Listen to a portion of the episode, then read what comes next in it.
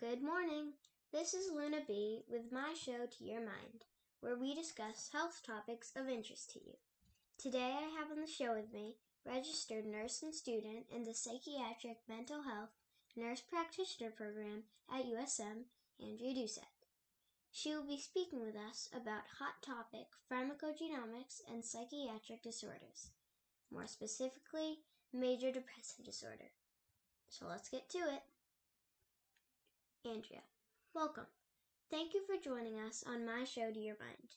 We appreciate your bringing up to date research on this topic to the studio and to the public. First, can you give us an introduction? Thank you for having me, Luna. It's a pleasure to be here speaking with you and your listeners on a subject of interest to me and one very relevant to the worldwide community. So, just to bring folks up to speed on pharmacogenomics and how it relates to this psychiatric disorder, let me talk a little on that. Pharmacogenomics has been on the scene for a while now, but much less applicable in the field of psychiatric disorders than some other illnesses.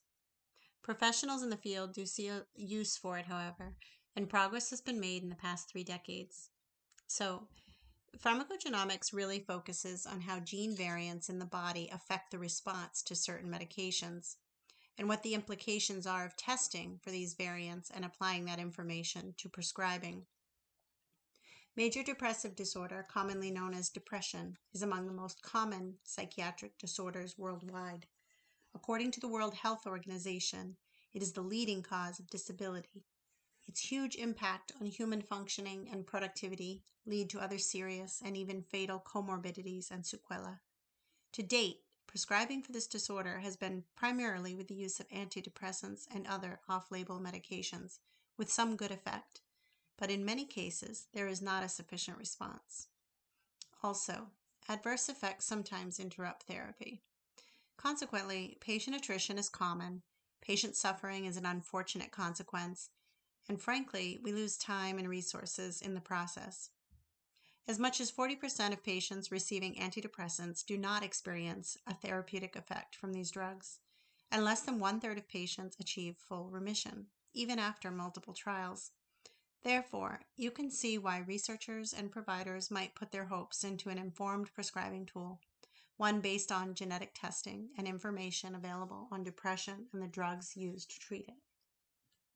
Absolutely. Now, what do we already know, Andrea? Well, that is an important question, Luna. The short answer is that we know a lot more now than we did just three decades ago, but there are still huge gaps in the research and more we need to learn. The more detailed response is this Depression is believed to be anywhere from 40% to 70% heritable or genetic. The response to treatment is thought to have an equally strong genetic link. These hypotheses came from observations of patients from the same families and their common response to treatment. So that's where pharmacogenomics come in. We've learned the CYP enzyme is arguably the most important system for drug metabolism. And so this has been a major focus of pharmacogenomic research. This area is called pharmacokinetics. How an individual metabolizes a drug can inform us on how effective it will be in the individual at different dosing. We've also learned that CYP alone is not enough. So researchers have also looked at other gene variants and are investing more into pharmacodynamics to better understand how the drug works inside the body. In psychiatry, this involves genes encoding neurotransmitters, receptors, and reuptake transporters, and more recently, genes involved in signal transduction, transcription, protein folding, and trafficking. With the GWAS, also known as the Genome Wide Association Studies, researchers have been able to identify and link many gene variants to major depressive disorder. And trials are underway to better understand their connection to the medications we have available. Excellent.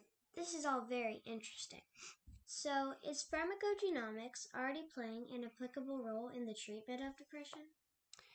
Yes, Luna. There are several pharmacogenomic decision support tools available for use in clinical settings. These decision support tools are also known as PDSTs, and they go by such names as GeneSight, CNS Dose, NeuroIDgenetix, Neuropharmacogen, RightMed, and Genecept. The Genecept assay, as an example, is used for assay guided treatment. It is commercially available and incorporates 45 gene variants, of which 7 are pharmacokinetic cytochrome P450 genes, and 12 of which are pharmacodynamic genes. CNS dose, another used in the US, is pharmacokinetic focused. The way it works is it categorizes medications into three color coded advisory groups according to the patient's genotype. Additional information is offered with a level of evidence rating and labeled as either informative or actionable. Clinical trials are in process to assess the efficacy of these tools in the population. Also, a consortium has organized to assist healthcare providers with the interpretation of test results by establishing guidelines for prescribing. The Clinical Pharmacogenetics Implementation Consortium, also known as CPIC, has focused mostly on adults so far, as pediatric evidence is even less robust in this area. In fact, they advise caution using these guidelines for prescribing to pediatric patients. So, at this point, I'm wondering what are some of the things we can gain from pharmacogenomics? Is it worthwhile? Great question. Yes, I think there are some wins already, and so many possibilities for us, perhaps down the road still. First and foremost is the idea that with pharmacogenetic test results, we could custom make treatment for patients with depression, with the goal being a positive response to the medication, perhaps one with no or minimal adverse effects. Especially for refractory cases, this would be amazing. But even for other patients just beginning treatment or who have been lost to attrition, being able to predict which medications will work and which won't would save a lot of time and suffering and prevent undesirable outcomes. Second, since so many of the medications used to treat depression are used to treat other psychiatric disorders, the information may be transferable enabling us to help many more patients as well. Third, by targeting a successful treatment from the start, we avoid the phenomenon that often occurs in patients with depression called the nocebo effect. Contrary to the placebo effect, this forms with prior conditioning when patients attribute previously experienced adverse effects, including non-response, to an entire class of medications and or to their expectations of a treatment. This effect has been shown to lead to hostility by the patient toward the healthcare system and healthcare professionals. It encompasses a mistrust, low expectations, hopelessness, and anxiety about anticipated outcomes. It is suggested that a strategy known as shared decision making, or SDM, can be effective in addressing this effect in patients. And the thinking is that perhaps PDSTs might be a vehicle for this. Some researchers suggest that this tool, when used collaboratively, could improve adherence, decrease premature discontinuation of medication, change unrealistic expectations, improve body of knowledge, reduce disengagement, and improve relationships between patient and healthcare providers. If alleviating hopelessness and helplessness can be accomplished in patients via the correct medication and with a collaborative tool, then that would be a huge win. I have to agree with you. This all sounds very promising, Andrea, but I understand this topic to be a controversial one. So, what are the concerns? Well, I want to emphasize that the research is not complete and without good research, it is difficult to develop good decision support tools.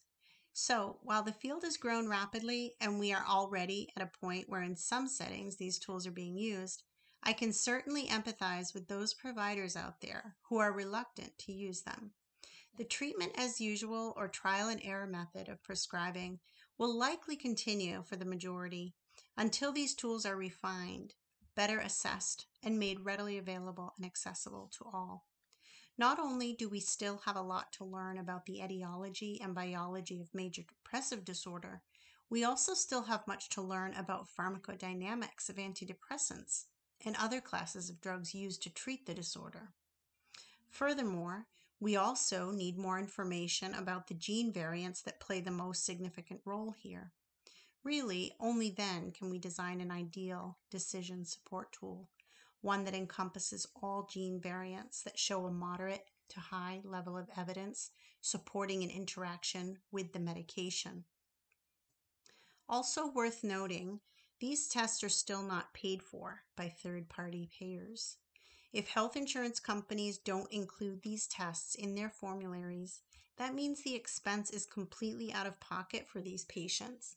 And we know that simply isn't a reasonable option for most.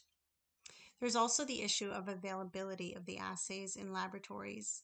They need to be available regardless of location, with reasonable turnaround times for results, and with informed consent by the patient. Informed consent raises another issue. Some argue that consent may not include all the pertinent and necessary information for the patient to make the best decision, or that the patient may not be capable of making that decision at the time. This introduces a concern about how DNA samples are stored and how they are used. Are tests being done without sufficient guidelines on how to proceed on how to proceed with that information? What if there's no sufficient match for a particular patient or large groups of non-responders and no drugs already available to treat them? Is it ethical to proceed with prescribing anyway? And how? Or what if the patient and the provider disagree? Does the provider have an obligation to follow the test results regardless? Or does the provider need to reach an agreement with the patient first? Discrimination is another concern. For example, how do we ensure that research and development of new tests and drugs target non white groups as well? And how do we address cost and availability so that socially and economically all patients have access to testing and adequate treatment? Skepticism and mistrust of pharmaceutical companies on the part of providers and patients could also be a barrier. And finally, could we be putting too much emphasis on pharmacotherapy via such an investment in pharmacogenomics? And in the process, are we at risk for losing sight of other therapeutic treatments, including counseling, exercise, light therapy, and other alternative treatments? As you can see, Luna, there are legitimate concerns, and people feel very differently on the subject for these reasons. This has been an enlightening interview and a great overview of the topic. I've learned a lot, and I hope our listener, listeners have as well. Thank you to our listeners for joining us today, and thank you to our guest speaker. Any final comments, Andrea? Thank you so much, Luna. In closing, let me just expand on the implications and add my thoughts on the topic. There still is no consensus on the most clinically relevant genotypes for major depressive disorder and antidepressants, and trials completed to date show conflicting evidence. So I think we need to proceed carefully and cautiously with use of the existing decision support tools also, I've already mentioned in our talk the extensive list of concerns and unanswered questions that we should not dismiss or minimize. I do think, however, considering the rate of non response to the medications available for treating depression, and given these types of medications are standard forms of treatment for other major psychiatric disorders such as panic disorder, obsessive compulsive disorder, and anxiety disorder, then there's no wonder many feel hopeful and enthusiastic about such technology. For this reason, we need to reserve hope and continue with the research so that perhaps we can develop an ideal, efficacious, and cost effective method for treating depression. I'd like to add on Andrea's behalf that we can provide her references for today's talk to anyone interested. Feel free to contact us for that information or with comments or questions about our show today. Thanks again to everyone for joining us on My Show to Your Mind. We appreciate your support and look forward to hearing from you. See you next week.